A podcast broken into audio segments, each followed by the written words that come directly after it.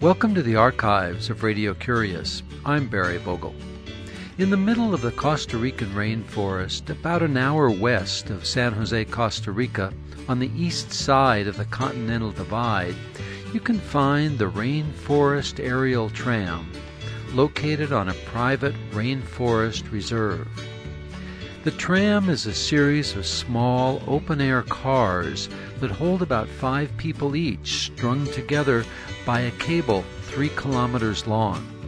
The tram cars carry visitors through, above, and below this portion of the Central American rainforest canopy. The Rainforest Aerial Tram was the brainchild of Dr. Donald Perry, a biologist trained at the University of California, Los Angeles, who, beginning in 1970, has specialized in the study of the flora and fauna of the Central American rainforest. In April of 1995, I rode the Rainforest Aerial Tram with Dr. Perry. Amid the sounds of the jungle, we stopped to talk at the tram's turnaround and began our conversation with Dr. Perry explaining what he hoped to achieve with this project in the middle of one of the densest forests in the known world.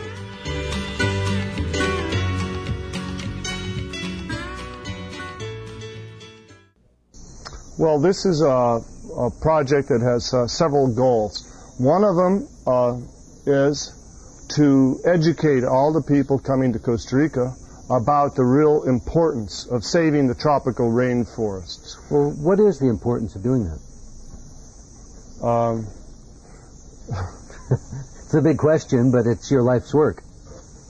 Um, well, tropical rainforests have uh, the most complex communities of life on our planet. They're the source of many different uh, products which we use today and have been the source of many foods uh, which many people are familiar with.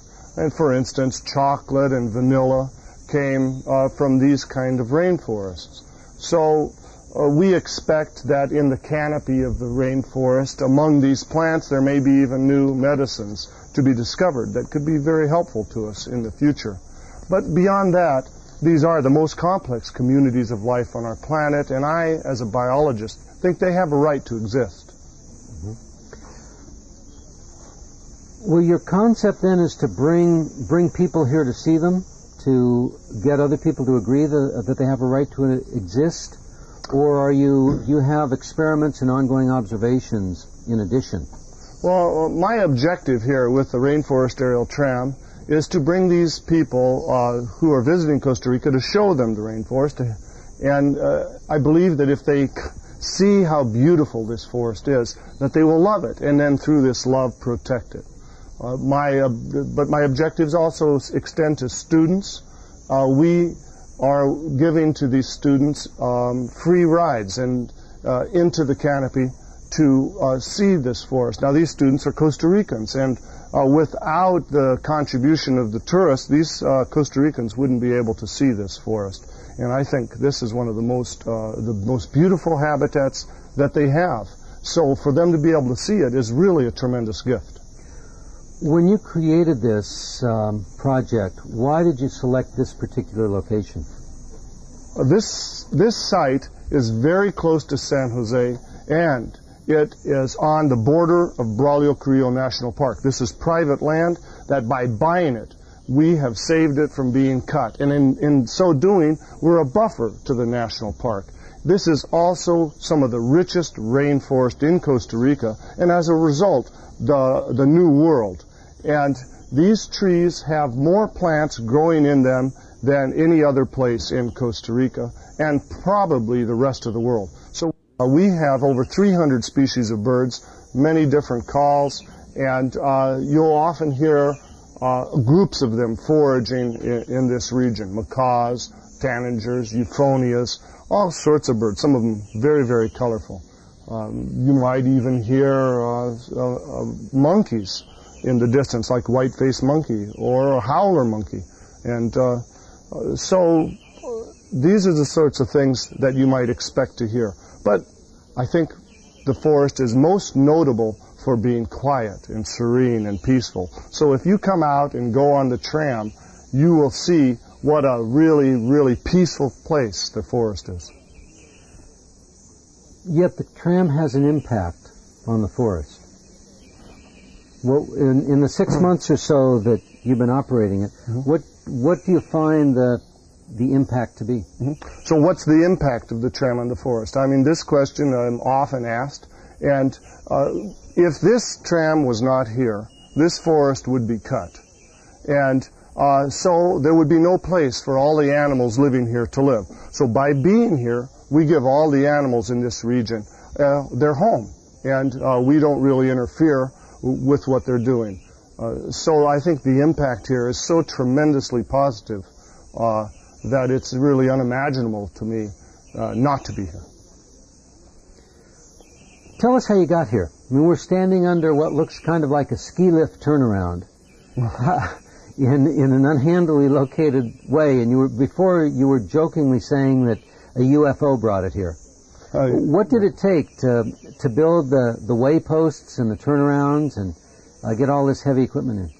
Well, the, uh, in, in the beginning, it would take us about a day to walk uh, from the beginning to this site and back. And it's a distance of about two kilometers. Yeah, about two kilometers, but uh, through some pretty uh, steep terrain. And, um, well, there's a lot of snakes out in the vegetation that you have to watch, so this keeps you going slow. Uh, the, what we did, though, to build it is we wanted to protect the forest in the construction. So one of the things is we built a banana tram, and our workers carried weights, uh, the, the construction materials, by pulling it along a cable. And the other thing we did is uh, use a helicopter to carry in all the heavy pieces of equipment. So all the stuff that are uh, that's around uh, the boarding station here was lowered in from a helicopter that we uh, uh, hired from Nicaragua, which is interesting too because the pilot from Nicaragua, uh, well, this was the uh, Sandinista Air Force, and he commented after the the uh, the event that this was the best job that he had ever had. Non-military, obviously.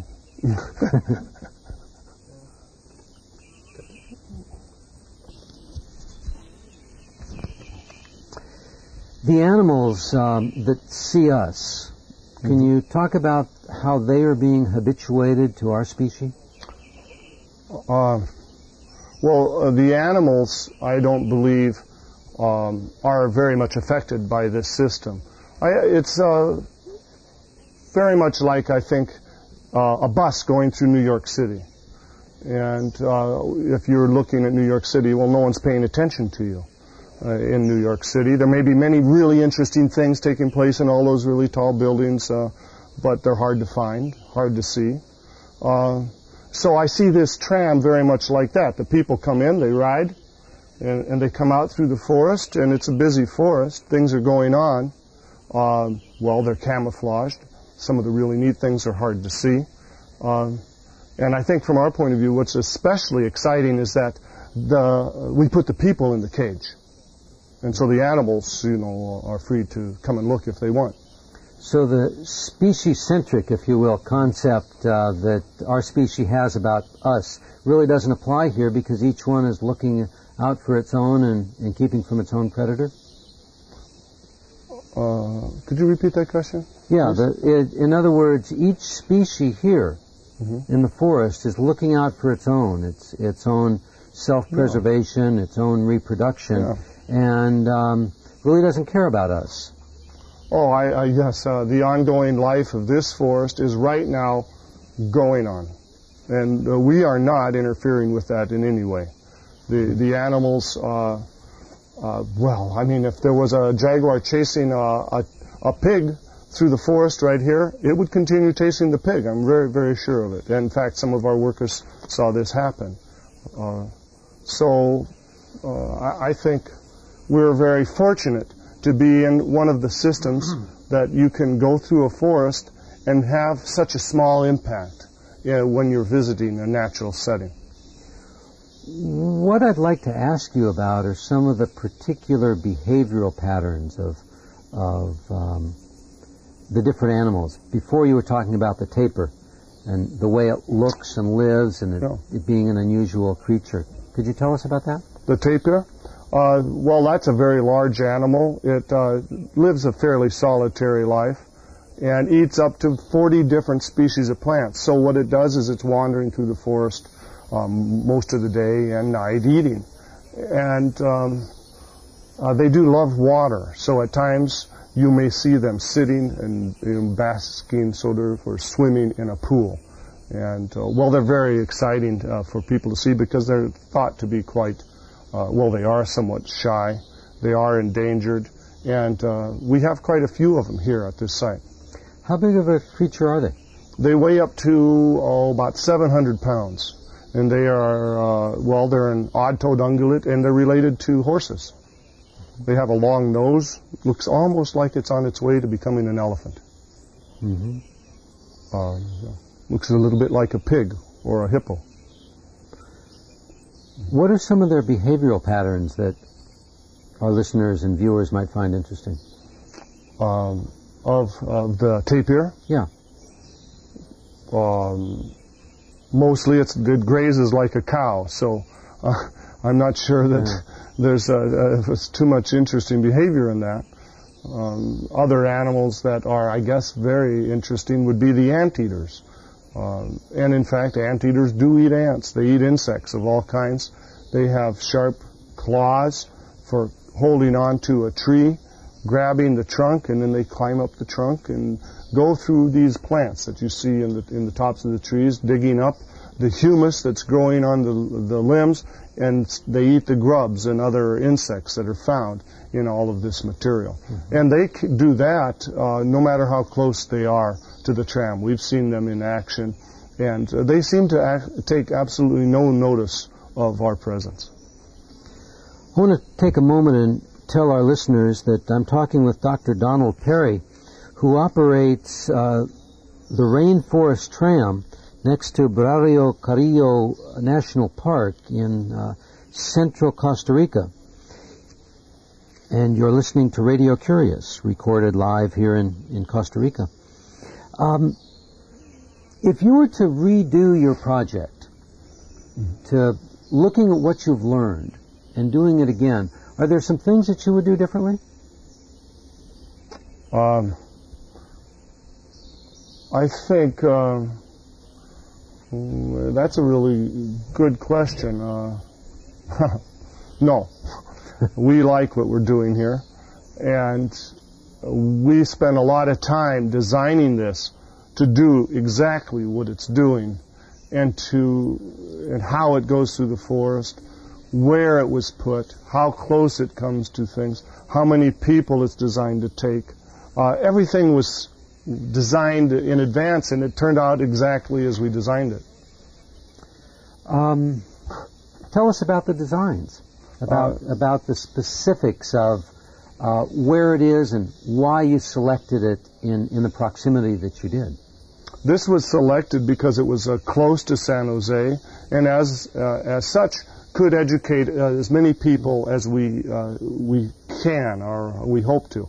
And this, uh, we see this as a school in the treetops. We selected the this line here uh, by hiking through the forest for months and finding a, an area where there was a, a corridor through the forest where there weren't any large trees.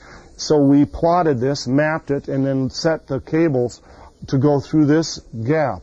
And um, we designed the towers so that there was minimal, uh, that we would need minimal space to bring the, the tram cars through. So we have an F-shaped towers instead of the T-shaped towers. And the F-shaped towers mean these cars will travel over and under.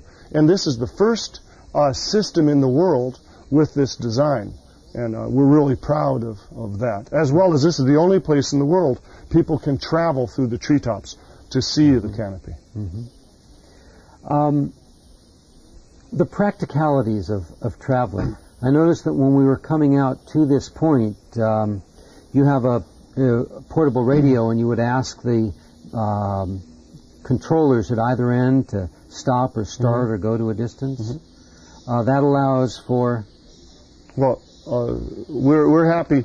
Every when people think of a, a tram in the forest, they really can't conceptualize what it is. We're even able to uh, give a certain degree of personal service by uh, stopping if we see something really important. For instance, there's an owl nesting on the site, and we can stop and we can look in and take a look at the owl. And uh, I think this has surprised a lot of people that they can get this kind of personal service. When we stopped and looked at that owl, did you know it was there? Yes, I knew the owl was there. Yes, Yeah. it's been there for quite a while. So you, you have regular stops, and do you have scouts who go out and look for for things that may be available? Well, in any given day, we may have 20 guides on the property, uh, 16 of them in the cars. And, well, that's a lot of eyes looking through the forest. So in any given day, we can find out where the animals are moving and what they're doing. Tell us a little bit about your guides and, and the experience that you require them to have and, and what you would expect of them. Well, the guides actually were part of our, a lot of them were part of our work crew. And I think that's one of the great uh, uh, benefits of our particular project is that we have offered to these people to bring them with us into our future where we are supplying people with nature guides uh, that really know our site. So these guys used to hunt a lot of them. Now they're doing less hunting because they realize how uh, important this kind of community is to their way of life now. And uh, they've been changed from manual laborers to professional laborers. So they really appreciate being brought along, and we really enjoy the skills that they have and the knowledge that they have of this site. How many people can you accommodate at one time in this area? Uh, how much would it accommodate? It really, the amount of people that any given site accommodates depends on how the people are being handled. If they're being, if they're not being handled well, a site can can only accommodate 10 people. If they're being handled well, a site can maybe say accommodate 200 people.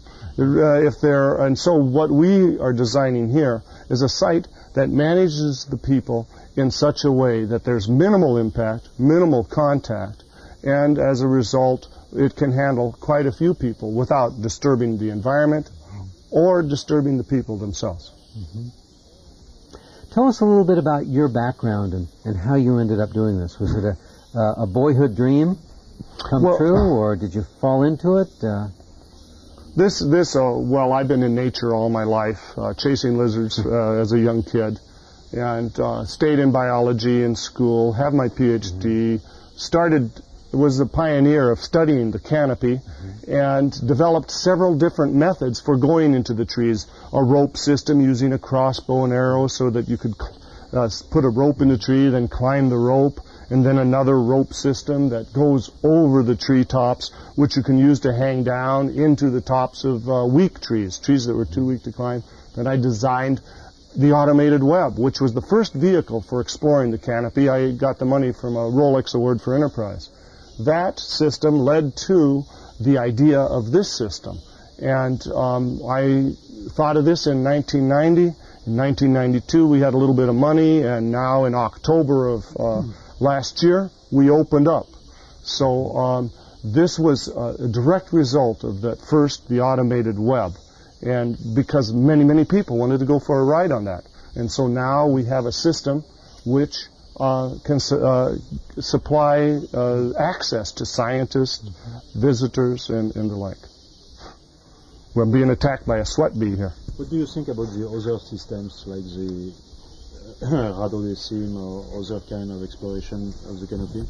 Um, there are uh, uh, other systems, as you know, for exploring the canopy. There have been a balloon, a French crew, uh, Francis Hallé, and uh, has uh, developed uh, a balloon and a raft system where they lower an inflatable raft on the trees. These, this was an extremely important system for bringing attention to the need to study rainforest. And now in, uh, in the Panama, in South America, in North America, cranes are being taken into the uh, forest, and the cranes are being used to, for research. And um, so this is a very, very uh, uh, good uh, way to study the canopy.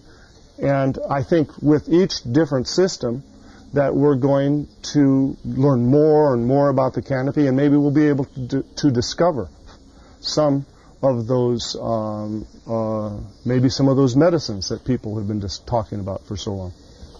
Maybe you've um, answered that question, my next question for me by what you just said, but uh, in years to come, I'm curious about what you see now. Now that you have the structures and the infrastructure set up here, what you see doing uh, in this project. Do I hope that this place emerges as the one of the leading and foremost uh, preservation businesses in the world, where people can uh, come from around the world, talk at some of our facilities, and even have meetings as they go through the rainforest. Mm-hmm. And I think we are, since we are in Costa Rica, we are at a hub of nature preservation in the world today. So I really see this as moving forward. I want the people here to, to operate it.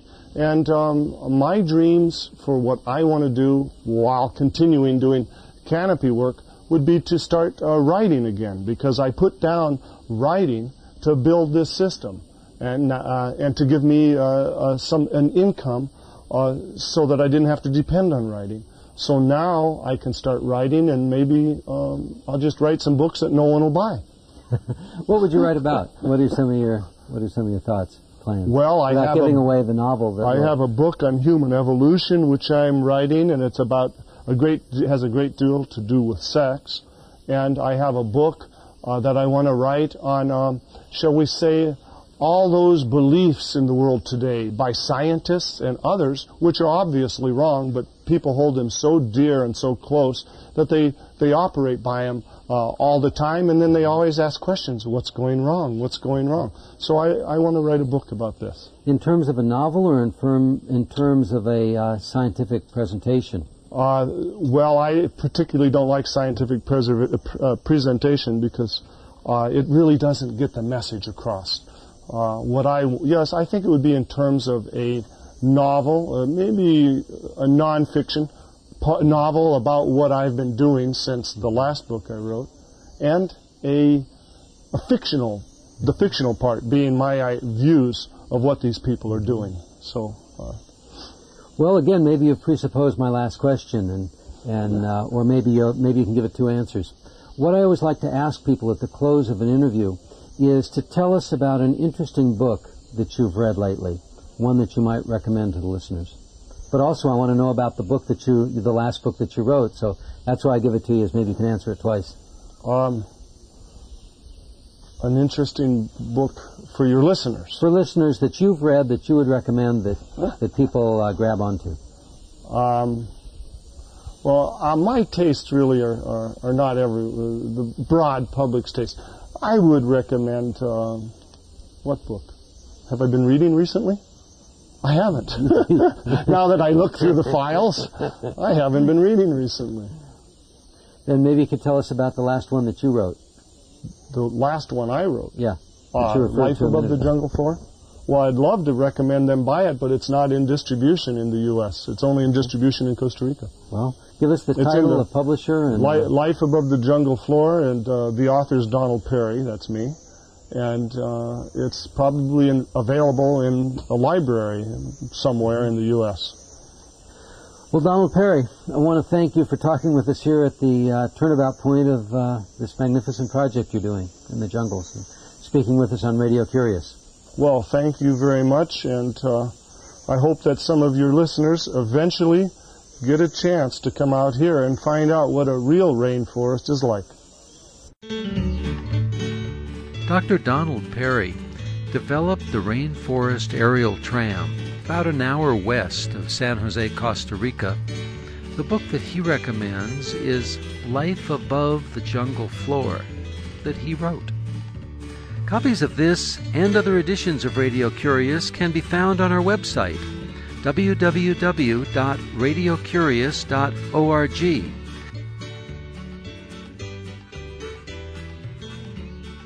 There are over 750 archives on our website, radiocurious.org, and I'm honored to tell you that Radio Curious is now part of the collection at the Library of Congress.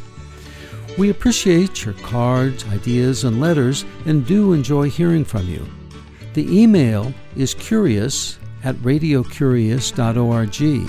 The postal address is 700 West Smith Street, Ukiah, California 95482. The phone is 707 621 5075. Ignacio Ayala is the assistant producer. I'm host and producer Barry Vogel. Thank you for listening.